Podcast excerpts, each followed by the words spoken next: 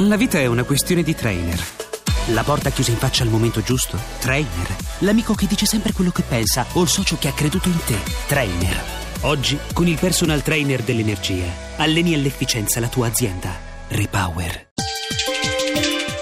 Chiave di lettura Buonasera ad Alessandra Rauti, a chiave di lettura pubblicato da Edizioni della Sera La Virtù Breve, un libro d'esordio, quello di Stefano Savastano, consulente cinematografico e autore di testi.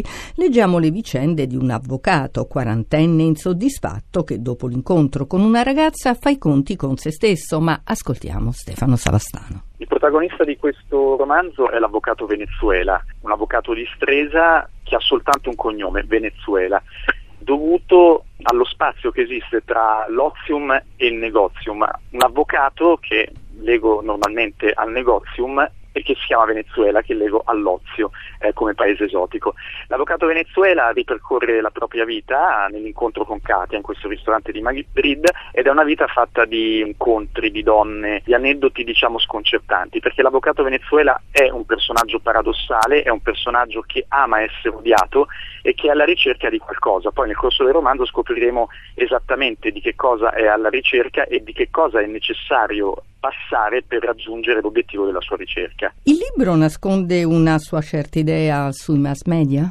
Sì, in un certo senso nel romanzo è nascosta una visione dei mass media. Secondo me i mass media oggi siamo tutti noi e lo siamo in virtù del nostro utilizzo dei social network, dei social media, di tutti gli strumenti che la tecnologia ci offre. Quindi non abbiamo più bisogno degli opinion leaders, di qualcuno che ci dica che cosa fare, perché il nostro mondo è molto democratico, possiamo tutti noi dire qualcosa di noi stessi e di pubblicarlo e di farci raggiungere da chi chiunque in qualsiasi parte del mondo. Il romanzo in che termini racconta questo mondo? Lo racconta nei termini di una identità esasperata, dove ogni aspetto della personalità e delle azioni di questo individuo sono costantemente e ripetutamente rivelate, come se tutto andasse e vivesse intorno al protagonista, perché secondo me questo è il nostro mondo, un mondo di protagonisti in cui tutti siamo protagonisti. Questo libro nasce da una ispirazione letteraria?